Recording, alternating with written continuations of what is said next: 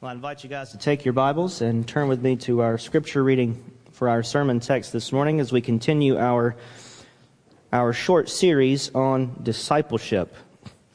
Today we're going to be in the book of Acts, Acts chapter 2.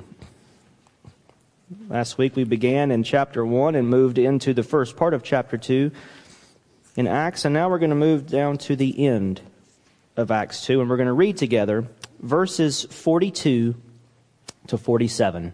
Acts 2, 42 to 47. And I'll ask you to please stand for the reading of Holy Scripture. This is God's holy word for us, his people.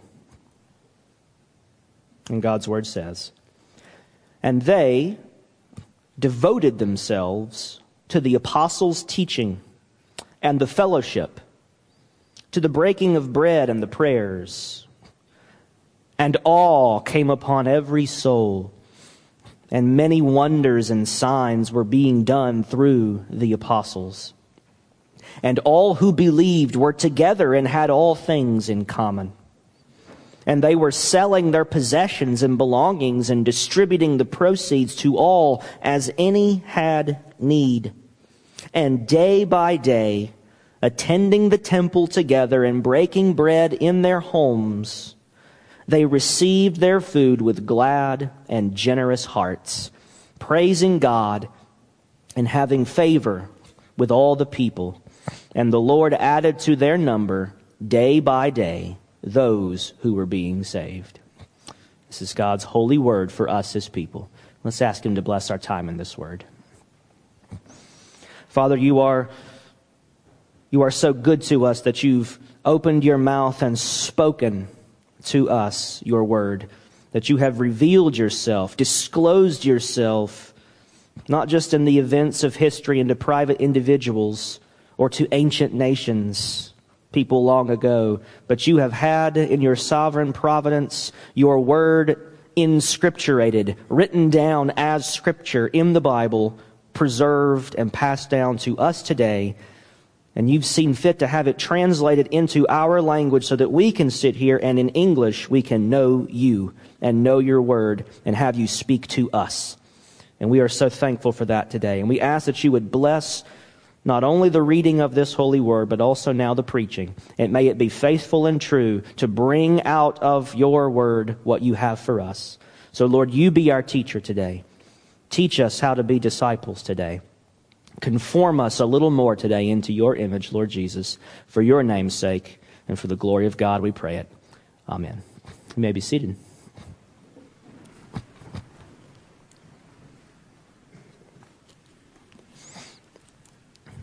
So we've begun this mini series. It's still only four weeks so far. This is week number two. We've begun this little mini series that I've called the anatomy of discipleship. And so each week is going to be based on some vital organ of some sort to our bodies as sort of a, uh, an analogy of the vital organs of discipleship. Those vital elements of what discipleship consists of. And last week we began uh, by looking at Colossians chapter 1 as the closest thing for a definition in the Bible to discipleship. So before we got into Acts chapter 1, we went to the book of Colossians.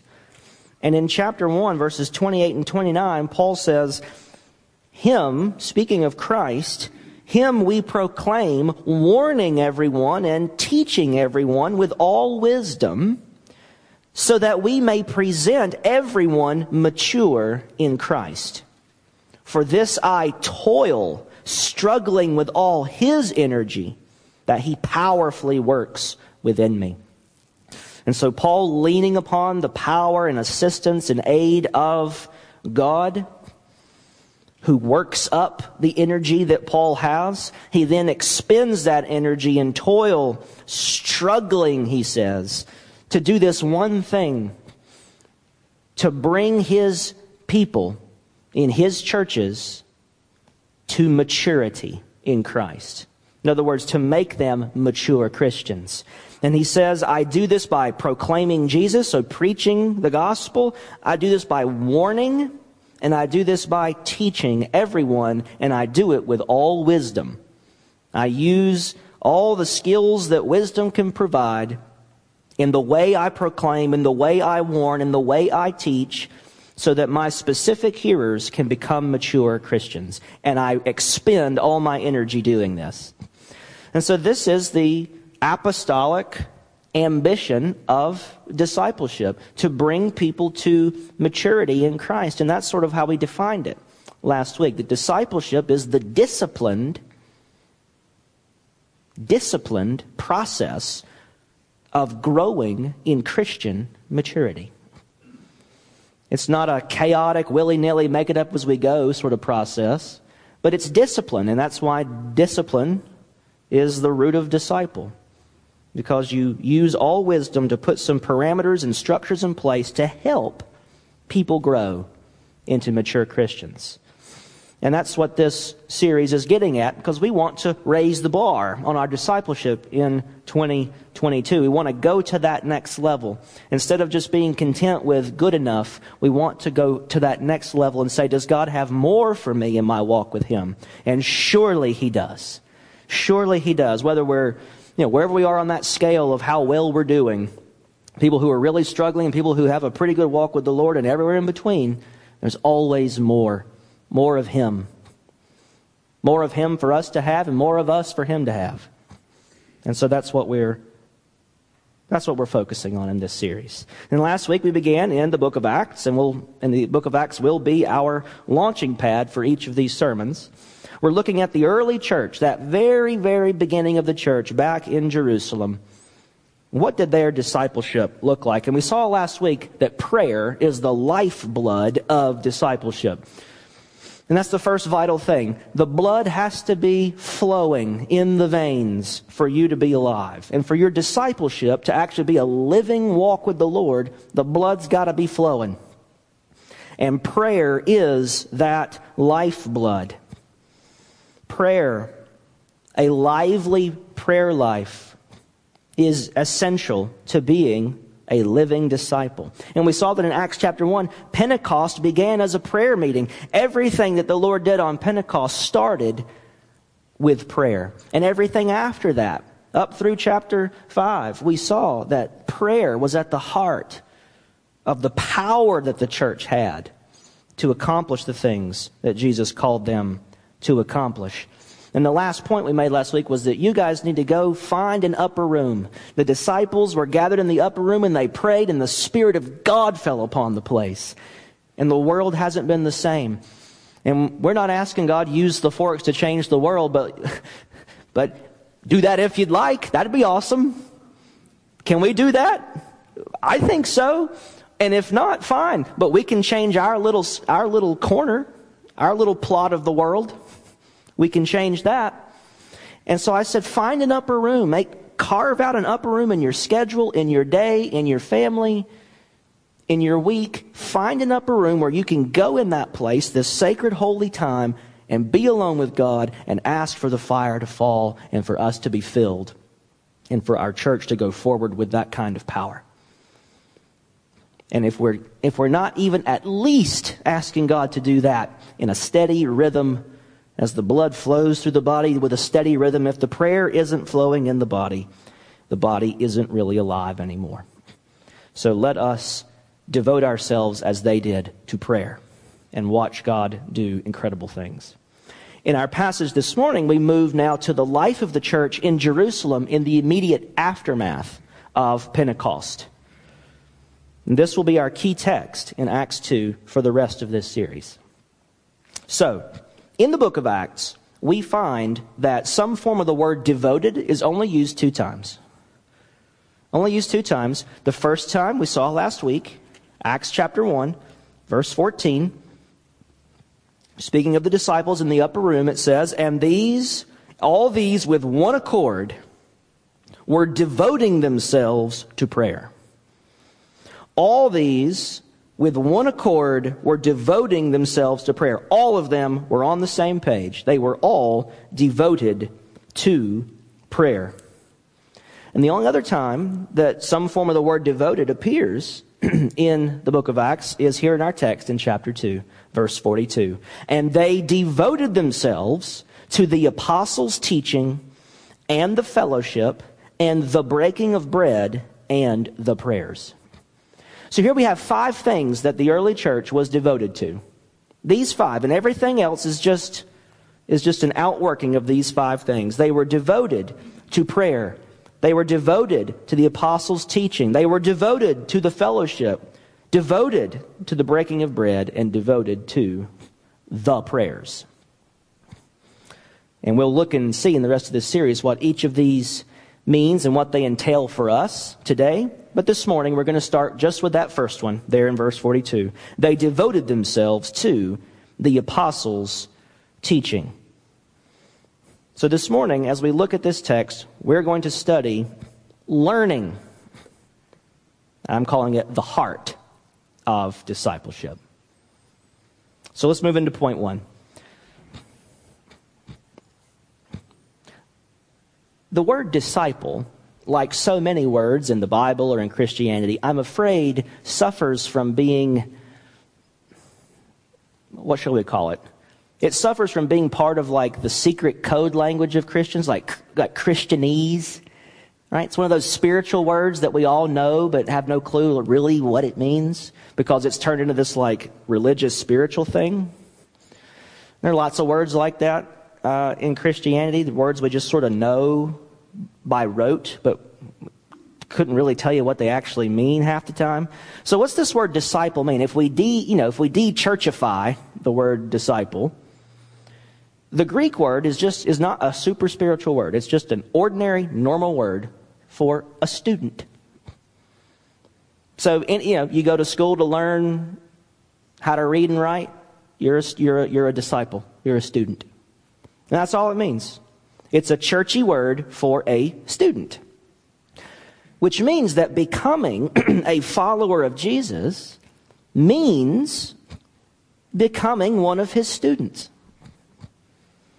Becoming, we talk about following Jesus. That's another churchy line, right? I'm going to follow the Lord. And that, what does that mean? Like, I'm going to be a missionary in Africa or I'm going to, like, and it just, it, I mean, it, it, turns into some kind of nebulous, like it, it's vague, like what does it really mean to follow Jesus? Well, at its most basic level, it, it means multiple things, but at its most basic level, becoming a follower of Jesus just means becoming one of his students. Someone who learns and practices the teachings of Jesus. Like if we just if we just sort of wipe away the extra spiritual stuff, that's where that's where it is. Discipleship is becoming a student of Jesus who learns what he teaches and puts it into practice. Now remember the Great Commission. Remember in Matthew 28, Jesus says, Go therefore into all the world and make disciples. Basically, he tells them, You're all college recruiters. You're all going to go out into the world and you're going to recruit students of Jesus. You're going to go to all the world, you're going to preach the gospel, and you're going to turn people into my followers. People who, be, who devote themselves to my teaching, to me and to my teaching. And he confirms that in the next part of the commission.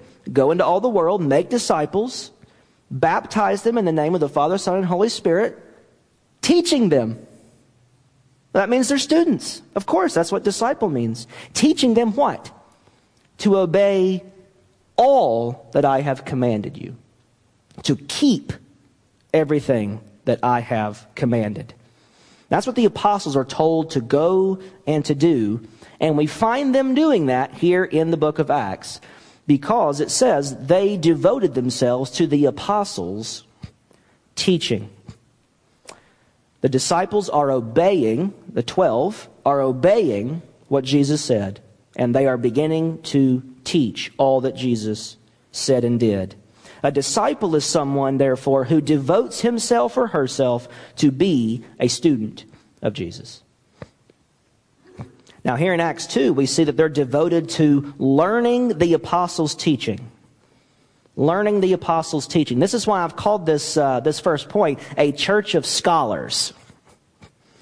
Now, don't let that scare anybody. it doesn't mean, well, the word scholar today, right, means PhD, expert, professional on this topic, right? But in older English, way back in the day, a scholar just meant a student. That's all it meant. And so everyone who went to a university as a student was, were the scholars. The scholars weren't the teachers. The scholars were the, the guys who went to learn. The teachers were called doctors, and what they taught was doctrine. The doctors teach the doctrine to the scholars. That's how it, that's how the, it used to be said in English, and today the words have sort of, you know, they've, they've morphed in their meaning as words do.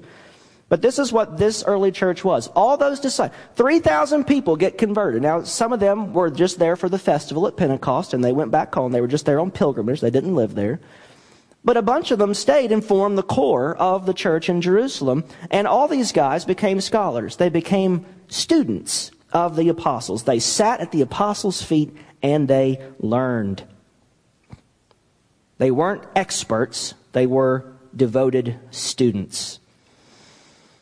And the apostles' teaching, as I said, could be translated doctrine. The apostles' doctrine. And the apostles had, had two different kinds of doctrine. So there are two different kinds of doctrine. You have the doctrine that says this is what you need to believe, and then you have the doctrine that says this is what you need to do. And in the Westminster Confession or Westminster Shorter Catechism, we're asked, what do the scriptures principally teach? And the answer is the scriptures principally teach what we are to believe concerning God, and what duty God requires of us. What we are to believe and what we are to do. And this is what the apostles are teaching. They're teaching Christians beliefs and behaviors. Here's your faith, here's your practice. Here's what you believe, here's how you live. Apostolic doctrine. What to believe and what to do. What does it look like to be a believing, obedient Christian? That's what they're teaching. What does it look like to be a believing and obedient Christian? And we see later in the, in the scriptures that this is exactly the way the teaching of the apostles is described. So, for example, here's Romans chapter 6. In Romans 6, 17 and 18, Paul says this to the Romans. He says, But thanks be to God that you who were once slaves of sin have become obedient from the heart to that, to the standard of teaching to which you were committed. Committed to a standard of teaching. From the heart, you are now obedient to that standard of teaching. So the apostles have a standard, and they taught that to the churches, and that's what the churches were committed to from their heart. And what that meant was they were no longer slaves of sin. That's verse 18. And having been set free from sin, you have become slaves of righteousness. So this just, this wasn't just textbook stuff, fun facts for the final exam. Right? This was practical, you're not enslaved to sin anymore. And here's what that means theologically, and here's what that looks like practically. What does it mean to no longer be a slave to sin? he describes it in terms of being committed to a standard of doctrine, a standard of teaching. Paul says this again elsewhere. I'll give you uh, another example. In 1 Timothy, 1 Timothy chapter 6, verses 3 and 4. 1 Timothy 6, 3 and 4, Paul says to Timothy, If anyone teaches a different doctrine, and does not agree with the sound words of the Lord Jesus Christ and the teaching that accords with godliness, he is puffed up with conceit and understands nothing. Right? So he's telling Timothy there is a standard of teaching, and there is such a thing as doctrine that agrees with the sound words of the Lord Jesus and the teaching that accords with godliness. So the sound words is you need to believe the right thing. There's a right way to believe about Jesus. There's a sound teaching and then there's an unsound, an unhealthy, an, an incorrect, an erroneous way of holding to the words of Jesus. So get the words of Jesus right. Get his teachings right. And it's a teaching that's in accordance with godliness. In other words, it has practical implications, not just cramming new information into your head, but actually getting new ways of living out there in your life. That's what it's about. The apostles had a standard of belief and behavior that they received from Jesus and passed on to us. And it's preserved here in the scriptures today. Disciples are the ones who are devoted to learning that standard and keeping it. Learn the standard and living by the standard. That's what being a disciple is about. And discipleship is helping us learn the standard and, and stick to it. Putting discipline structures in place so that we learn and grow together. Now, again, I want to I emphasize a point of encouragement here that we're not talking about becoming Bible scholars in the way we use scholar today. We're not talking about PhDs and systematic theologians and philosophers and brilliant, brainy, crazy smart. We're not talking about becoming that. God equips some people to be that and calls people to certain positions in the church to teach and do that kind of thing.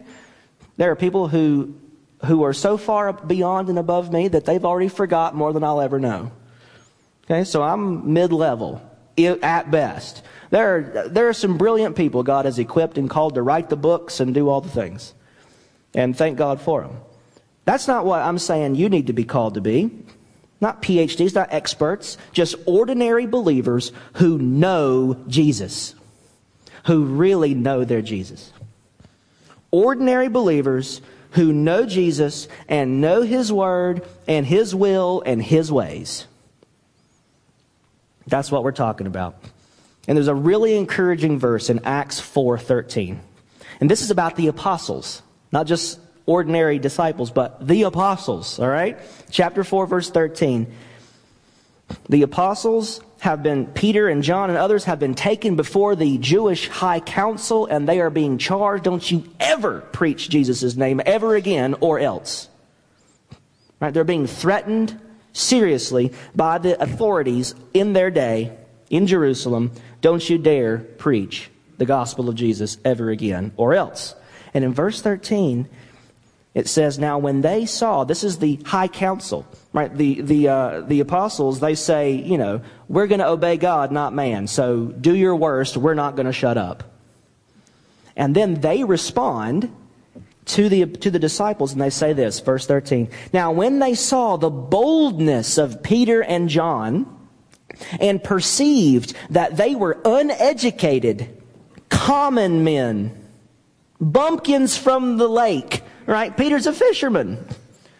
John's not a, John's not up there in the synagogue, you know, quoting the whole Old Testament in Hebrew. he's not that kind of guy. These are fishermen. He says, when they perceived they were uneducated, they hadn't been to school, just common folk. They, when they saw their boldness and they perceived they were uneducated common men, they were astonished and they recognized that they had been with Jesus. I love that. That means from, uh, that means from the most illiterate, simple Christian you can think of all the way up to the brainiest intellect you've ever seen, who's just a mind with legs. And everywhere in between that enormous spectrum, if you could just be with Jesus, people will pick up on it.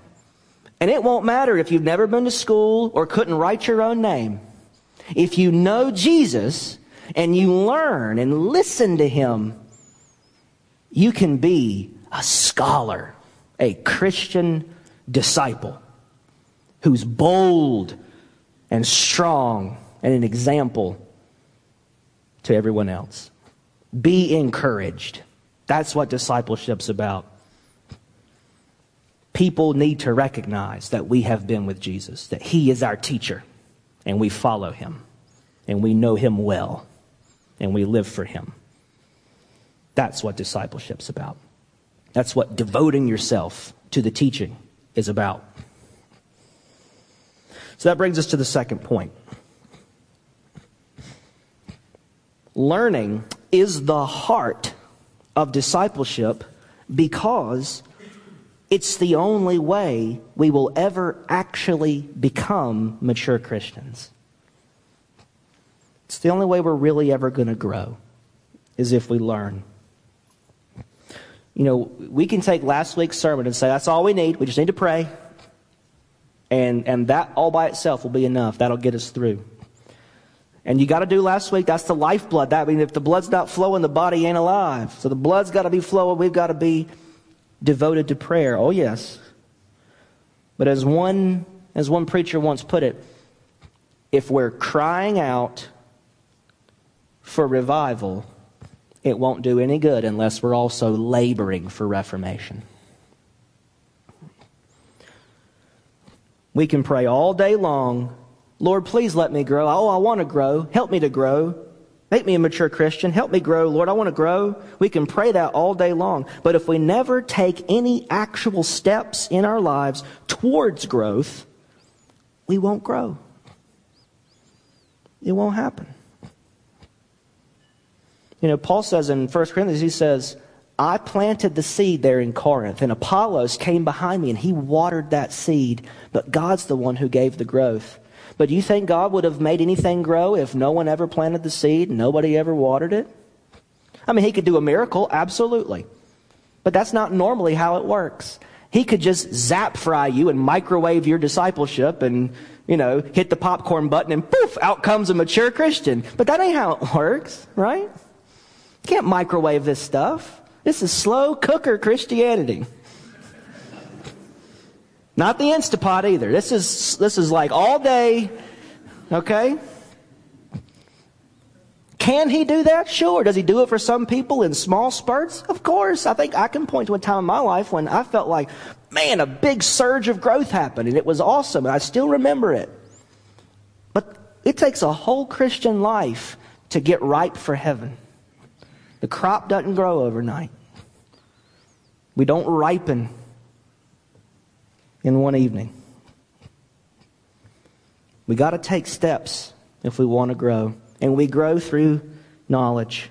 Scriptures tell us that we grow through the learning process. This is uh, 2 Peter, the very last, the very last verse in 2 Peter chapter 3, verse 18. This is how Peter signs off the letter. He says, But grow in the grace and knowledge. Grow in the grace and knowledge of our Lord and Savior Jesus Christ. To him be the glory, both now and to the day of eternity. Amen. That's how he ends this letter. He says, Guys, grow. It's a command. Guys, you need to grow. And you grow in the grace of Jesus and you grow in the knowledge of Jesus. That's what we're told to do. We grow through knowledge. We're back in the book of Romans. What does Paul say in chapter 12? Famous first couple verses in Romans 12. He says, I appeal to you, therefore, brothers, by the mercies of God, to present your bodies as a living sacrifice, holy and acceptable to God, which is your spiritual worship. And then verse 2, famously, do not be conformed to this world, but be transformed. How? By the renewal of your mind that by testing you may discern what is the will of God, what is good and acceptable and perfect. We grow through knowledge. The way we resist being conformed into just another worldling like everybody else and becoming an image bearer of Christ in his glorious heavenly virtue, learning who he is, looking like him, walking like him, being like him, being conformed to him, both in his life and in his death Paul says. So that if by any means I can attain to Christ, to be like Him, how does that happen? We have to be renewed, and we've got to be renewed in our minds. And as the mind is changed, so will the life. There's a very natural life cycle to the Christian life. We all begin as baby Christians. We all begin, whether we're saved at six or 66, we begin as what Paul calls infants in Christ. We all begin our Christian lives, our spiritual birth is just that. It's a birth, and you're an infant Christian. And infants make a mess. I don't have one yet, but I can guess. Okay? You don't have to taste a donut to know that it's sweet. You don't have to have an infant to know that they make a mess. Okay? And baby Christians sometimes will just make a mess. It's like, I don't know, I don't know up from down as a Christian. I, have no idea what I'm talking about. I could open my Bible and not understand a syllable on day one, but I'm still on fire for Jesus and I'm going to figure it out. right? You're a baby Christian. You're just a baby Christian, an infant in Christ. And that's normal and natural. You have to start there. You're not born again and all of a sudden you know everything about Christianity. You start out the life cycle of, of, of, your Christian life in that infant stage. But we're called to grow up after that. We're called to grow up after that. Now, in, in 1 Peter chapter 1, I'm sorry, chapter 2, verses uh, 1 through 3, uh, Peter says, he says to he says to his readers this He says, Put away all malice and deceit and hypocrisy and envy and all slander. In verse 2, like newborn infants, long for the pure spiritual milk, that by it you may grow up into salvation, if indeed you have tasted that the Lord is good. Like you guys, you new Christians, do what newborn Christians do. Do what babies do. Crave. Have a craving for the pure spiritual milk of the Lord so that you can grow. But that's the idea, is that you're gonna have, you're gonna drink in the pure spiritual milk of the Lord and eventually you're gonna grow up. And it is indeed time for all the baby Christians to grow up.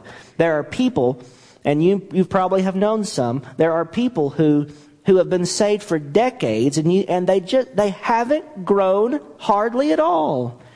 And you just think, well, what's stunting their growth? Why are you still in the same spiritual condition you were in when you prayed that prayer 30 years ago?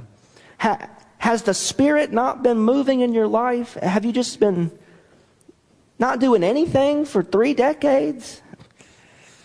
You know, and, and all of us go through seasons like that where we just don't grow at all, or maybe we feel like we're growing backwards. We're not growing, we're shrinking or something. Well, all of us go through periods like that, but if you've been saved for, you know, since you were 10 and you're 80 and you're, you haven't grown at all, it's like we have a problem. We have a big problem. And it's hard to be around. Honestly, it's hard, it's hard to, it's hard to be around Christians like that who just don't have any interest in growing. It's hard to have a good Christian relationship with them. And what pops in my head, um, and you know, forgive me, this is how my mind works. What pops in my head is an episode of Friends. I'm sorry. I'm sorry. This is really for Tom and Julie. There's an episode of Friends, I think it's Monica. She's like, she finds out that the stud from high school that she just thought was incredible she like ran into him again and one was like, "Ooh, I'm going to date I forget his name. I'm going to date Tommy from high school." And ooh, the the cool guy from high school. And then she actually goes on you've seen the episode, right? So she goes on the date with him and she's like, "So do you keep up with anybody from high school?" And he's like, "Oh yeah, I keep up with." And he lists like 25 people. And and they're like, "Well, where are you working now?" "Oh, I'm still working at the movie theater." You Oh, why? He's like, "Why would I give up that job? Free movies, free popcorn, uh, you know." Well, what are you driving? Oh, the same motorcycle I had in high school. And he was the exact same critter that he was in high school. He hadn't grown at all. he was just, he was hanging out with the same people, telling the same jokes, wearing the same clothes, driving the same stuff. And of course, this was a horrendous date. and Monica wanted out of there. And you would too. This is, I mean, it's, so it's hilarious in a sitcom, but it's just tragic when it's real in someone's Christian life. And it's hard to have a serious Christian relationship with that person because it's like, why are you still stuck as this infant? But we all started there, but why are you still like that? Why haven't you grown any? And, and if a church is like this, not just the end, but the whole church is like this, it's like, well, Lord, you've been here for 300 years, but why are you still stuck in the 1700s? That's just an example. I'm not accusing us of anything. But I'm just saying, if that's right, that's something we got to watch out for. That's something we got to be careful with. We're called to grow. Of course, we start out young and immature and crazy, but then we get serious, we get disciplined, and we grow up. In 1 Corinthians chapter 13, right, verse 11, Paul says, When I was a child, I spoke like a child. I thought like a child. I reasoned like a child. When I became a man, I gave up childish ways. And he tells that to the Corinthians because they are stuck in infant mode. And he calls them out on it earlier in 1 Corinthians in chapter 3. He says, But I, brothers, could not address you as spiritual people, but as people of the flesh, as infants in Christ. I fed you with milk, not solid food, for you were not ready for it. And even now you are not ready. You are still in the flesh. And what did that look like in Corinth? He says, For while there is jealousy and strife among you, are you not of the flesh in behaving only in a human way? So all these vices and hang-ups and dissension and disorder and all the all the junk that really was just clogging up the Corinthian church. That stuff, he says, is all the flesh. And you're not living like mature Christians. You're still infants in Christ. I had to come to you and I had to feed you milk when you ought to be eating solid food at this point. That was the problem in Corinth. And so we are called to grow. And it is time to grow up. It's time to turn the corner on our growth. And I'm not excluding myself from that, right? If I, like, okay, well, I, I had a big growth spurt in high school. Fantastic. Am I, but am I still stuck in that growth spurt I had in 12th grade at 35? Okay, well, stop bragging about high school and and maybe see what the Lord has for you as an adult Christian. And this is what we're called to do time to grow up. And this comes into the last point becoming a competent Christian. Growing up requires t- training, it requires learning, it requires discipline, it requires devotion, it requires being devoted to learning the apostolic teaching of what we should believe and what we should do. Now, from my time in like, uh, from my limited exposure to the business world, it was all retail, and I was, you know, like mid-level management in, in one or two places. And just from the being in that sort of corporate kind of world, and then from the one or two like leadership seminars I had to take through seminary, we talked about what competence is. What is competence? If you're a competent worker, a competent employee, what does that mean? And, and we basically learned that it, was, it involved three things knowledge, you know what you're doing, you know what the job entails, you understand conceptually what my job is, knowledge, skills, okay? You need to have some talent, you need to build some capabilities to do the things that it requires, that the job requires. And then the last thing was experience experience, which gives you the wisdom to know how to keep things going right. And then if things go wrong, oh, I've seen that before. Here's how we fix that. Oh, we could go wrong here. I know how to avoid that, that pitfall by, do, by going this way. And just knowing how to do the job. If we do it this way, it's going to go bad. If we do it that way, it's going to go well. Here's how we avoid the bad and do the good. Just the experience and the wisdom that comes from experience. Knowledge, skills, and experience, which gives wisdom. And those are sort of what competence means on the job, and no matter what job you're doing. You got to have competence. And so, what we're called to do is we're called to cultivate these things our knowledge and skills and our experience at being a competent Christian. Knowledge, skills, and experience are wisdom in living the Christian life. We've got to cultivate these in order to be a competent Christian. And discipleship is all about helping one another cultivate Christian competency. The last passage I want to look at is, is in the book of Hebrews. Hebrews chapter 5.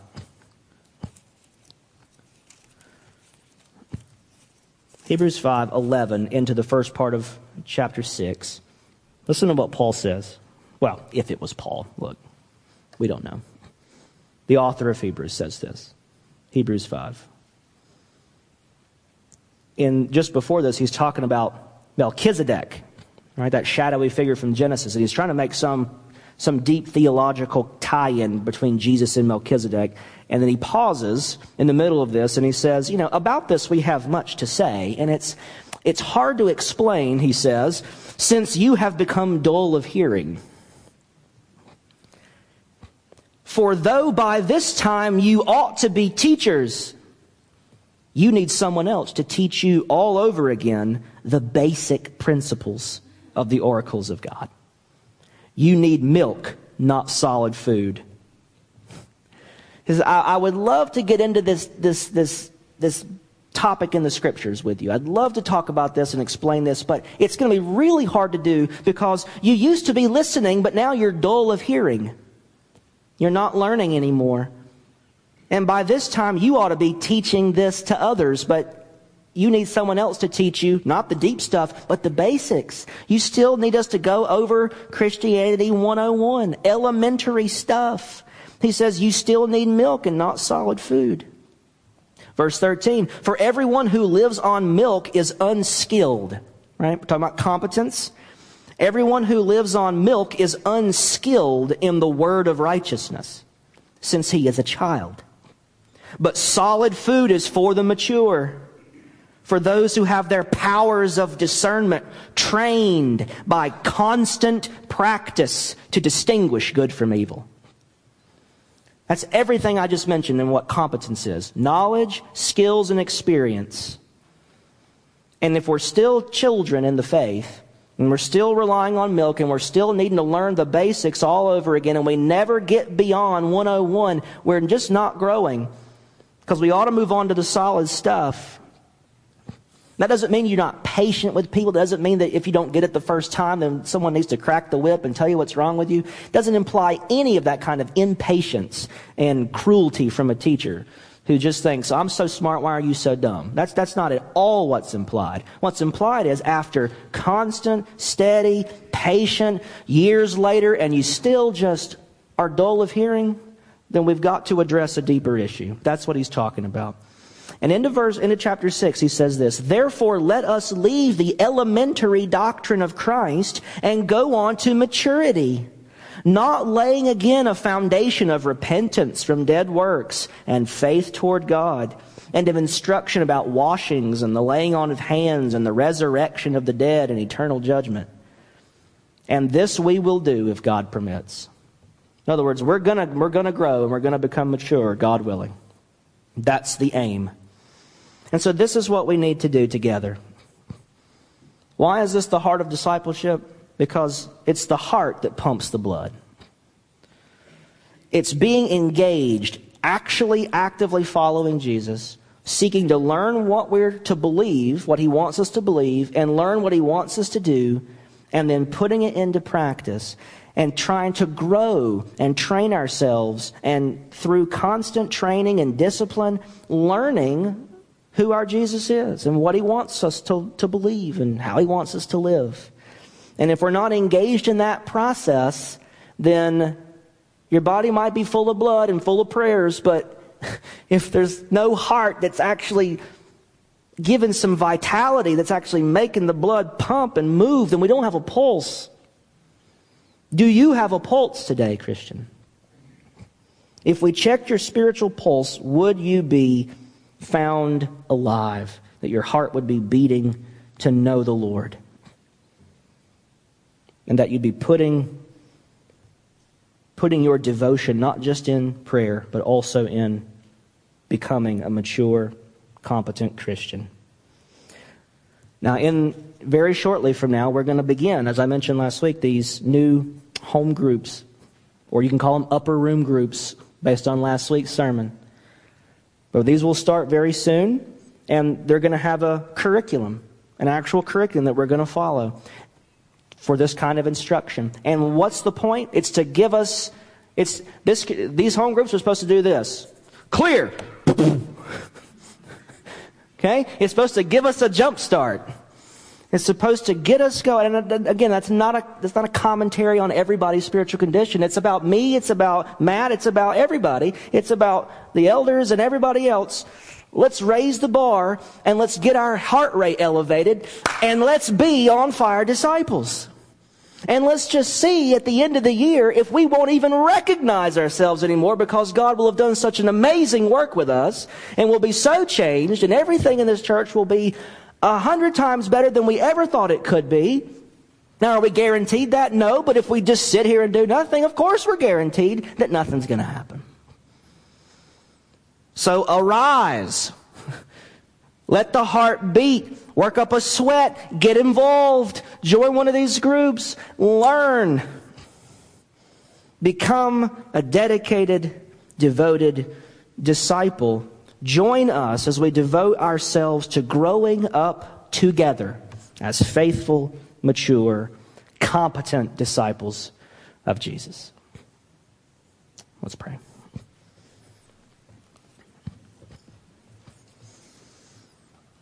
Father, I ask for myself first and foremost that you would jumpstart me. That you would get my heart beating. That you would get my blood flowing and let it start here because it's all fine and dandy if I can just stand up here and say all the right words and then go home and it not make a difference. The height of hypocrisy. Spare us, Lord. Spare us from saying the right stuff, exegeting the text, and then not going home and living it. So, Lord, help me, help the elders, deacons, trustees, committees, volunteers, all the way down to everybody else who just attends, who may not even be members yet. Help us, Lord. And give us that devotion. Give us our hearts back. Give us our minds back. Give us our spirit. Give us our fire again.